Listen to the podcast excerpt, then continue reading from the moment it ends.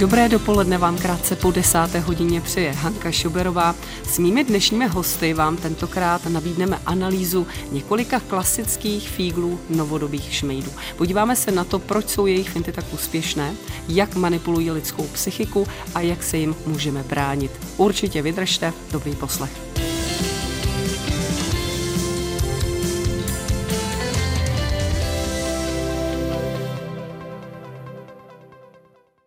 Časová tíseň, obavy ze ztráty peněz, odkaz na autoritu anebo tlak na city. Tak to jsou některé z psychologických taktik, které s oblibou praktikují na svých obětech novodobí šmejdi. O jejich současných praktikách si budu povídat s mými dnešními hosty a těmi jsou komisař hospodářské kriminality Jan Václavík. Dobré dopoledne. Den. A je tu s námi taky českokromlovský policejní mluvčí Miroslav Šupík. Vítejte i vám pěkné dopoledne. Dobrý den. Oba pánové, abych to uvedla na pravou míru, eh, jsou z Českého Krumlova nebo slouží v Českém Krumlově. Eh, tak eh, výlety s pohoštěním, dárkové poukazy ve slavě, průzkumy spokojenosti s následnou soutěží, oceny. Tak to byly jenom některé z taktik původních šmejdů. Setkáváte se vůbec ještě s vnucováním hrncůdek nebo nějakých zázračných léčiv? Dobrý den ještě jednou. Eh, mohl bych říct, že tyhle ty nabízení, řekněme, hrnců a různých těchto těch dřívějších taktik už v dnešní době vlastně eh, stará věc, můžeme tak říct, jo, protože v dnešní době hlavně díky internetu se tyhle ty podvody směřují právě na tuhle problematiku, která se týká hlavně toho kyberprostoru. Byla to možná právě ta covidová doba, která odstartovala tenhle způsob kriminality, protože byli jsme nuceni učit se přes internet děti, byli jsme nuceni nakupovat, prodávat přes internet. Eh, je to právě ten spouštěč možná téhleté doby? Jo, já, já bych řekl, že to byl velký spouštěč, protože rodiny vlastně a veškerý to obyvatelstvo trávili čas vlastně doma že jo, a snažilo se co nejvíc eh, komunikovat právě prostřednictvím sociálních sítí, prostřednictvím internetu, televize.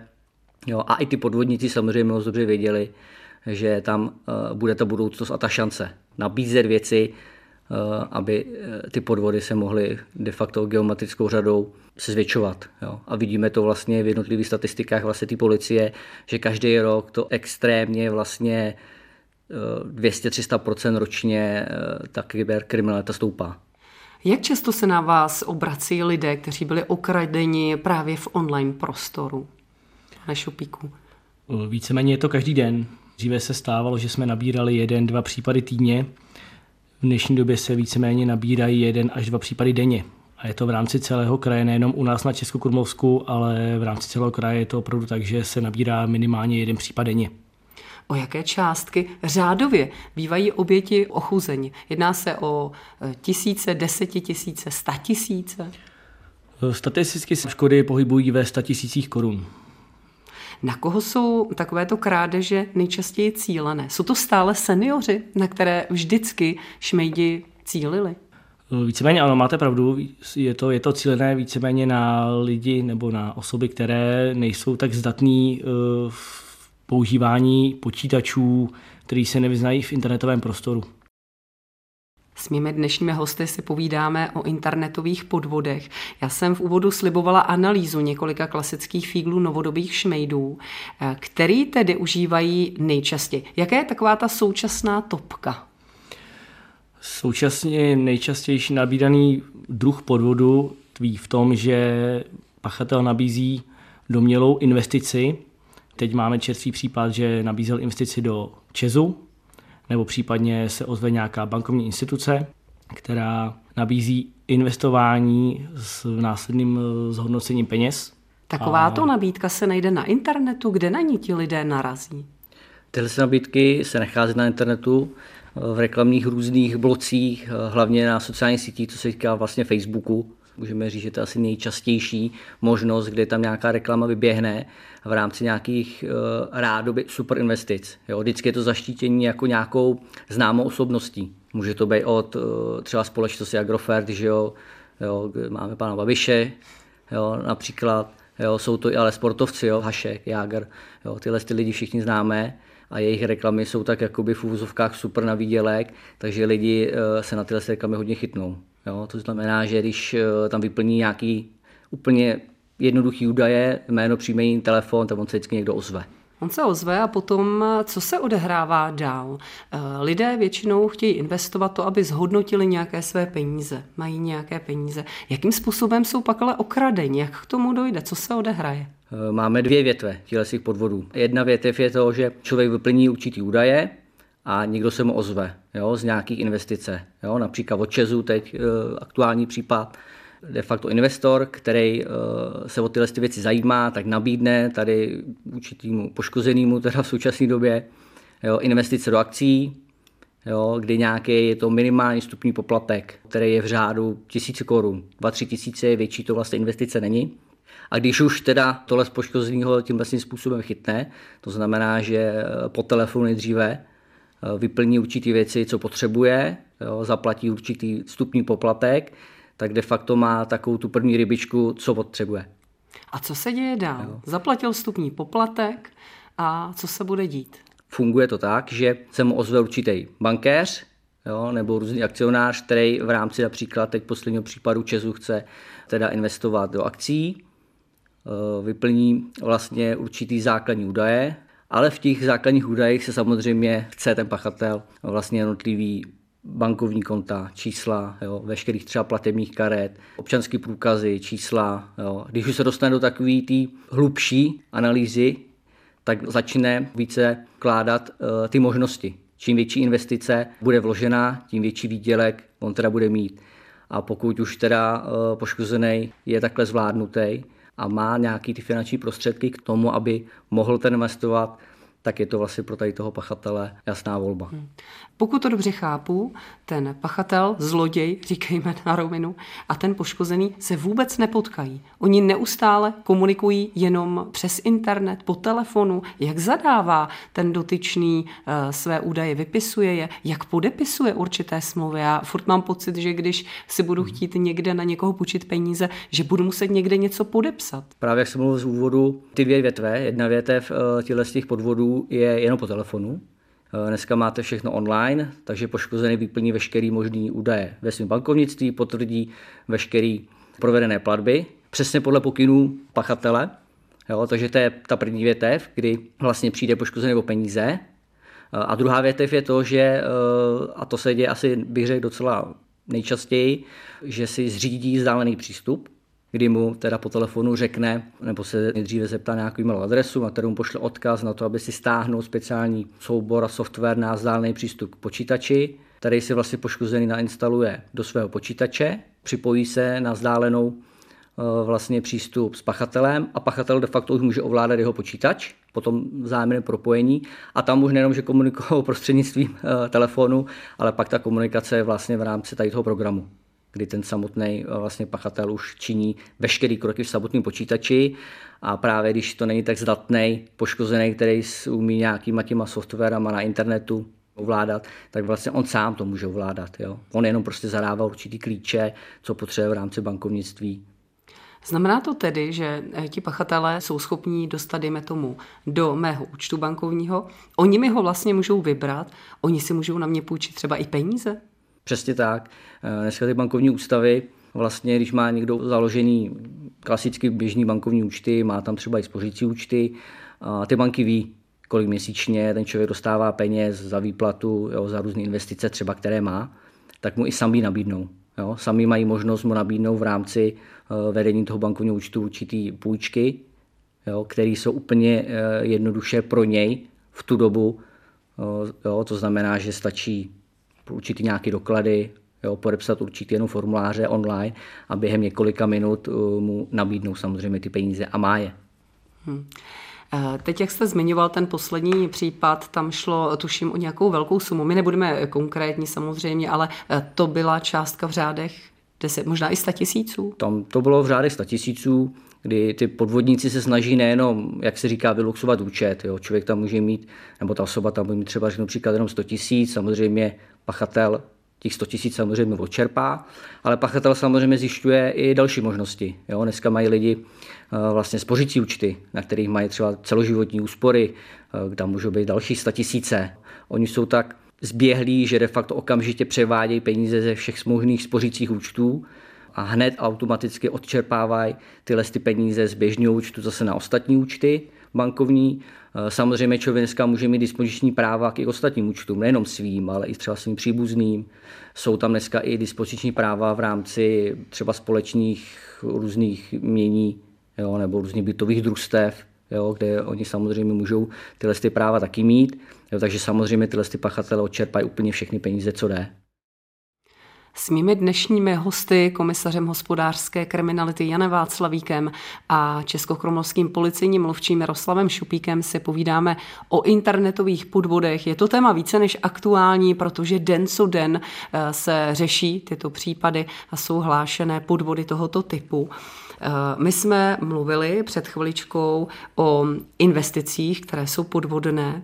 Eh, jaké další fígly aktuálně praktikují takový tito internetoví šmejdi? Setkala jsem se s případy, kdy člověk něco prodává na internetu a přijde o peníze, což je naprosto nelogické. Když něco prodávám, očekávám platbu. Jak se stane, že budu prodávat ujete liže, řekněme, a nakonec přijdu o desetitisíce korun? Tohle jsou podvody, které se víceméně dějí přes eh, portály, jako jsou Bazoš nebo například Vinted. To jsou dva portály, přes které se zboží prodává a nakupuje asi nejčastěji.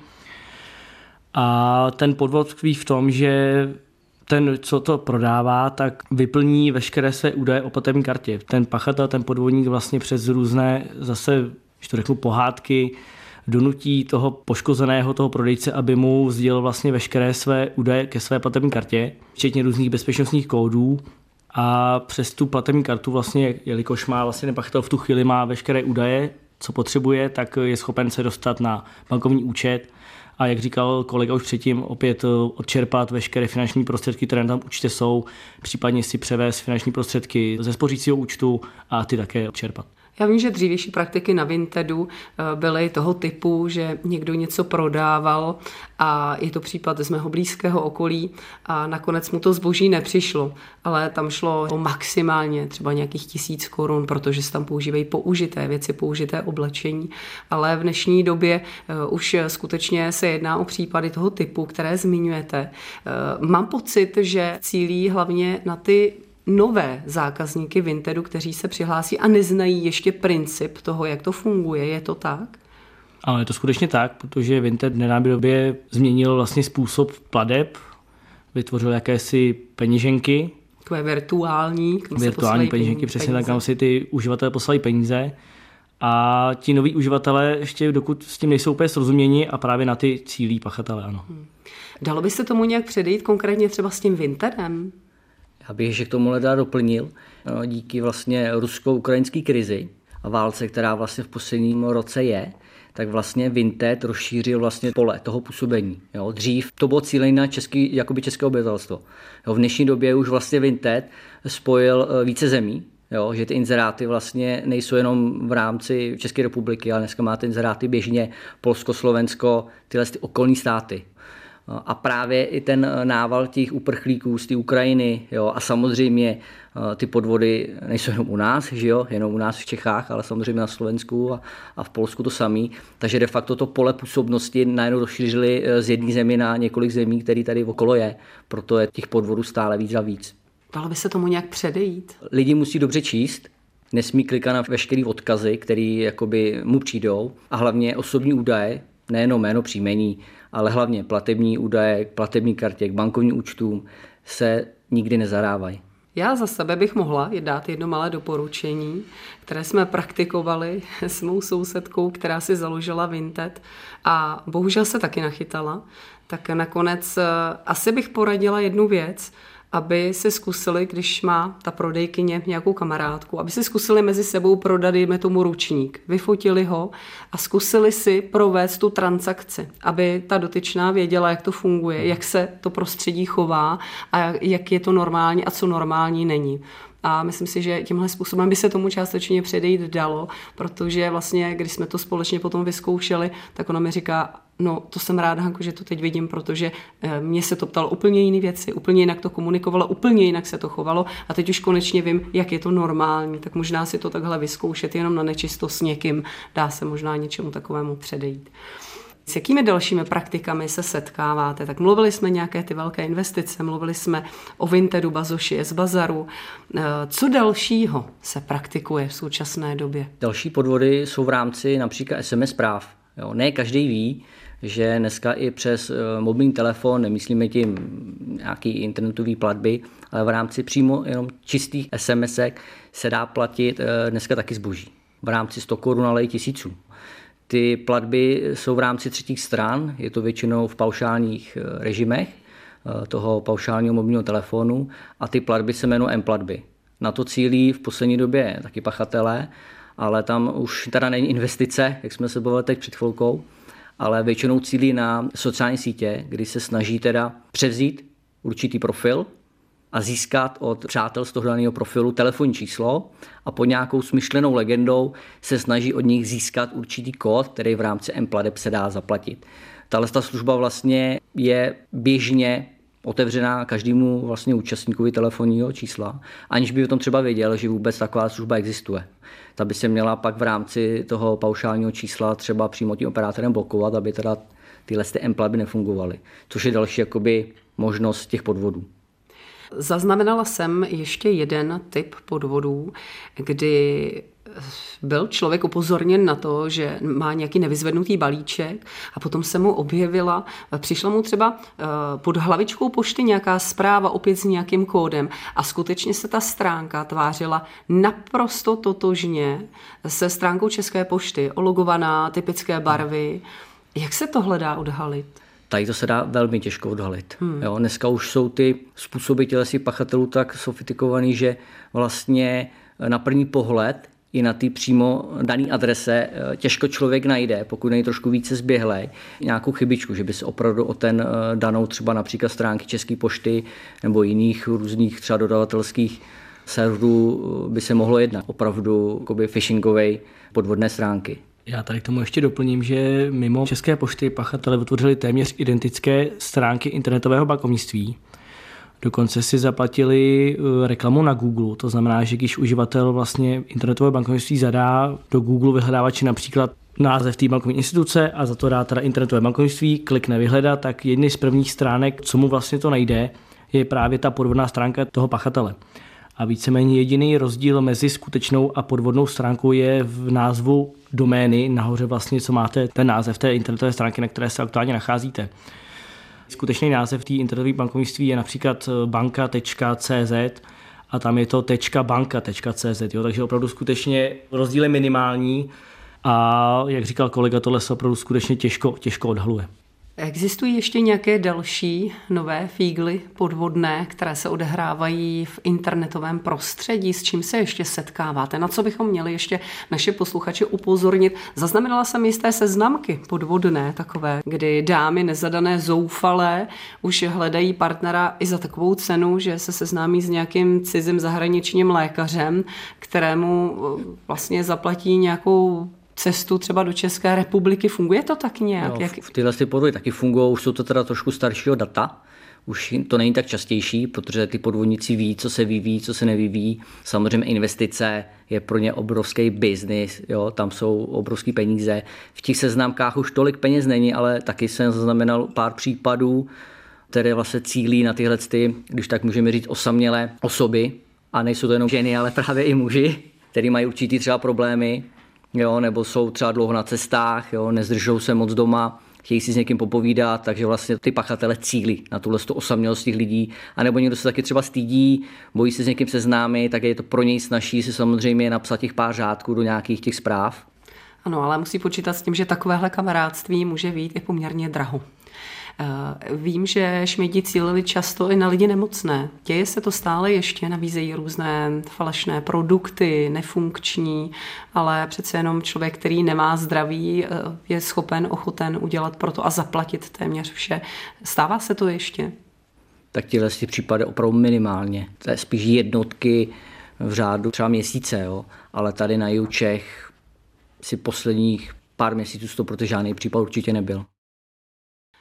Našími dnešními dopoledními hosty jsou českokromlovský policejní mluvčí Miroslav Šupík a taky jeho kolega komisař hospodářské kriminality Jan Václavík. My jsme tady, pánové, eh, zmínili mnoho způsobů, kterými eh, šmejdi okrádají, dneska novodobí šmejdi okrádají eh, lidi, hlavně přes internet. Kdo jsou vlastně pachatelé těch online podvodů? Ví se to? Dá se to zjistit? Tak z velké části se jedná o cizince.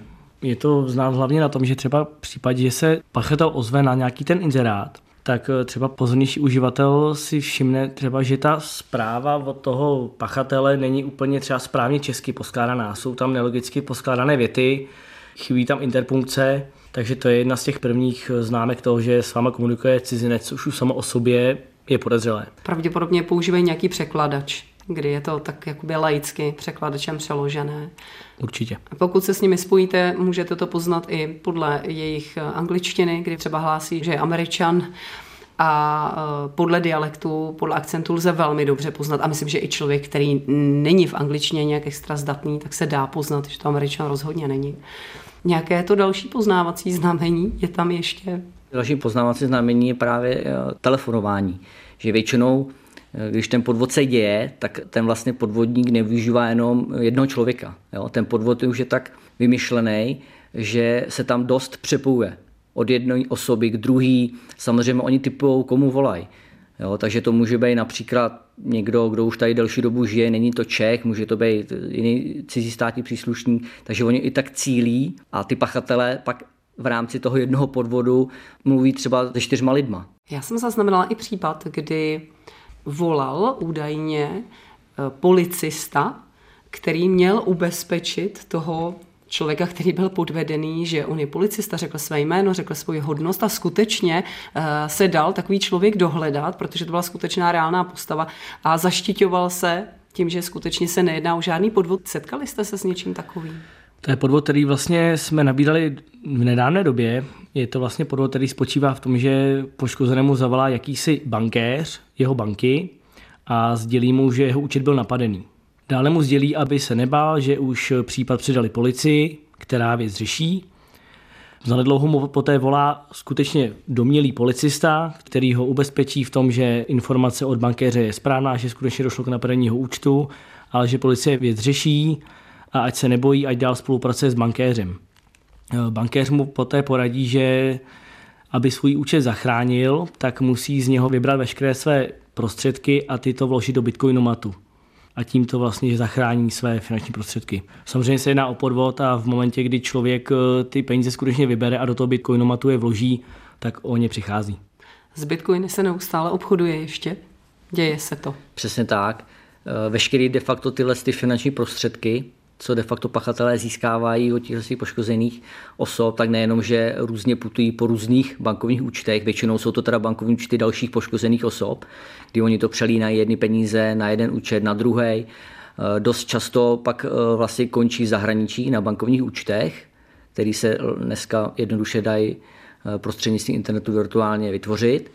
A z těchto zahraničních účtů potom z 90% končí v bitcoinových směnárnách, kde vlastně pachatele za peníze koupí tuhle tu měnu. Pojďme, pánové, na závěr. Tak nějak se sumírovat a dát dohromady pravidla, čemu bychom se měli vyvarovat v tom internetovém prostředí, na co si dávat pozor, jak se tam chovat, abychom nebyli mezi těmi okradenými. Já bych určitě začal tím, že nevyplňovat rozhodně údaje ke své platební kartě. Kupující, který od vás kupuje zboží, absolutně nepotřebuje znát eh, číslo vaší platební karty a rozhodně ne její platnost či případně ten bezpečnostní kód. Takže jakmile tohle po vás někdo chce, tak určitě spozornit a začít se víc vyptávat. Rozhodně ne slepě hned všechno vyplňovat, jak říkal kolega na začátku. Další, jakákoliv komunikace s vaší bankou, eh, rozhodně si všechno ověřovat buď telefonicky nebo ideálně osobně na pobočce. Eh, navážu teď, jak jsem mluvil posledně o tom podvodu, kdy vám volá bankéř. V takovém případě bych určitě zavolal do banky a skutečně se zeptal, jestli k tomu skutečně došlo. Banky jsou natolik zabezpečené, že k tomuhle by nemělo dojít. Nemělo by docházet k napadení bankovních účtů. Takže jistě rozhodně tam zavolat, anebo ideálně do banky zajít. Možná v případě, že budeme chtít kupovat akcie Česu, Možná lepší než přes internet by bylo zajít si na nějakou pobočku, že jich tady není málo. Možná se tam osobně domluvit a zkusit to spíš touhle cestou, nežli v tom internetovém online prostředí. To by bylo hmm. asi taky lepší. Možná už jsme si moc zvykli na to internetové prostředí. Měli bychom víc používat uh, třeba nohy, někam si dojít, dojet, osobně se domluvit. Asi by to bylo snažší. Tak jednu chvíli jsem si říkala, když jsem vás poslouchala, že jestli nebyly staré dobré časy ideální k tomu, kdy si naši prarodiče peníze skovávali, jak se říká, do matrace, tak eh, že mi tam přišly bezpečné, ale v té době byly ještě takový ty klasičtí zloději. Možná dneska už eh, krade se vůbec dneska, vůbec vykrádají se ještě domácnosti, byty, anebo už se všechno odehrává v tom online prostředí. Stále se potýkáme s touto kriminalitou, ale skutečně velká část kriminality se nám v dnešní době přesunula právě do toho kyberprostoru, kde víceméně kyberprostor zajišťuje pachateli jistou anonymitu. To znamená, že při jeho páchání ho nenatáčí žádný kamery nebo není šance, že by ho natočila nějaká kamera, tudíž eh, my jako policie nemáme do začátku moc důkazů nebo moc informací, s čím můžeme pracovat. Hmm. Ale je tam i největší problém to, že eh, veškerá ta sociální síť a veškeré organizace, které vlastně na tohleto cílí, tak ani eh, nesídlí v České republice. Dneska veškeré ty směna nebytkových peněz, veškeré ty bankovní účty jsou v cizích zemích a z těch cizích zemích taky dost často trvá získat nějaké informace. Jo. A ty pachatelé vlastně jednají v rámci minut a než to člověk samozřejmě přijde oznámit a než získá nějaké informace, tak to už je řada dní, kdy už ty peníze samozřejmě na těch účtech, kam byly nejdřív přesměrovány, už 100% nebudou. Hmm. Tam spíš bych se směřovali k tomu, že dřív to byl takový ten osobní kontakt. Když jsme něco potřebovali, zašli jsme si na poštu, když jsme něco potřebovali, zašli jsme si teda do té banky a osobně eh, s tím bankéři jsme něco jednali. Dneska teda je to všechno přesunutý na ten kyberprostor a zase tam bych spíš eh, apeloval na ty lidi, když tomu teda nerozumím, tak se samozřejmě nejdřív i v té bance se můžu zeptat. V bance si můžu tu aplikaci vyzkoušet, jak to funguje. Jsou tam pracovníci, kteří to tam předvedou, vysvětlí, tak asi na tohle bych cíl. Když něčemu nerozumím, tak na to rozhodně nebudu klikat, nebudu tu aplikaci používat, než si ověřím například v té bance, abych ji mohl použít a jak. Pravdou je, že třeba je pohodlné zaplatit v obchodě platební kartou, nemusíme sebou nosit příliš velkou hotovost. Na druhou stranu možná by bylo fajn založit si nějaký další účet, který bychom právě používali a kartu, kterou bychom používali k těmto běžným platbám. Doporučovali byste něco takového? Určitě jedna z možností preventivních, co se kyberpodvodu týče, založit si účet bankovní další, kde budete mít opravdu jenom minimální finanční prostředky právě pro nákup nebo prodej přes internet Samozřejmě ten bankovní účet by měl být odstřihnutý, když to řeknu, od eh, vašich dalších účtů spořících, aby právě nemohlo dojít k tomu, že si pachatel po nabourání do vašeho účtu převede se spořícího účtu peníze na ten účet, který právě napadl.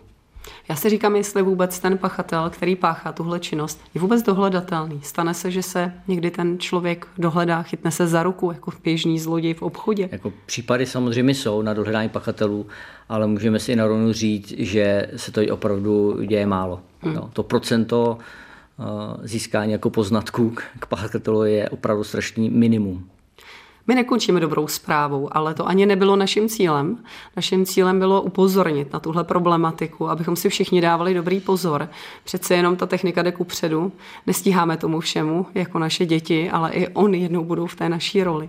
Takže si dávíme dobrý pozor. Ty peníze si často, své peníze si často musíme pracně vydělat a tak zvažujme, než k ním někomu dáme svůj přístup.